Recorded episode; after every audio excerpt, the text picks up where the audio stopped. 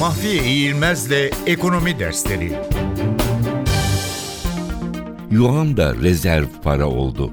Rezerv para dünya ticaretinde uluslararası alışverişlerde çoğu ülkenin kendi parası dışında da işlem için kabul ettiği paralara verilen addır. Bu tanıma giren paralar en başta dolar ve eurodur. Onlar kadar olmasa da yen, sterlin ve İsviçre frangı da rezerv para olarak kabul edilmektedir.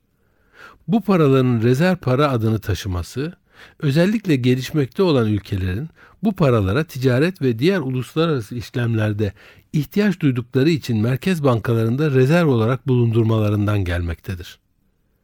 1 Ekim 2016'dan itibaren Çin parası Yuan ki resmi adı Renminbi, IMF'nin SDR sepetine dahil olmuş bulunuyor. Yuan'ın rezerv para olma yolundaki ilk adımı bu şekilde SDR sepetine girmek oldu.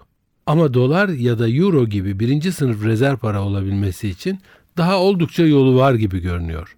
O nedenle yuan şimdilik yen, sterlin ve İsviçre frangı gibi ikinci sınıf rezerv para olarak bekleyecek.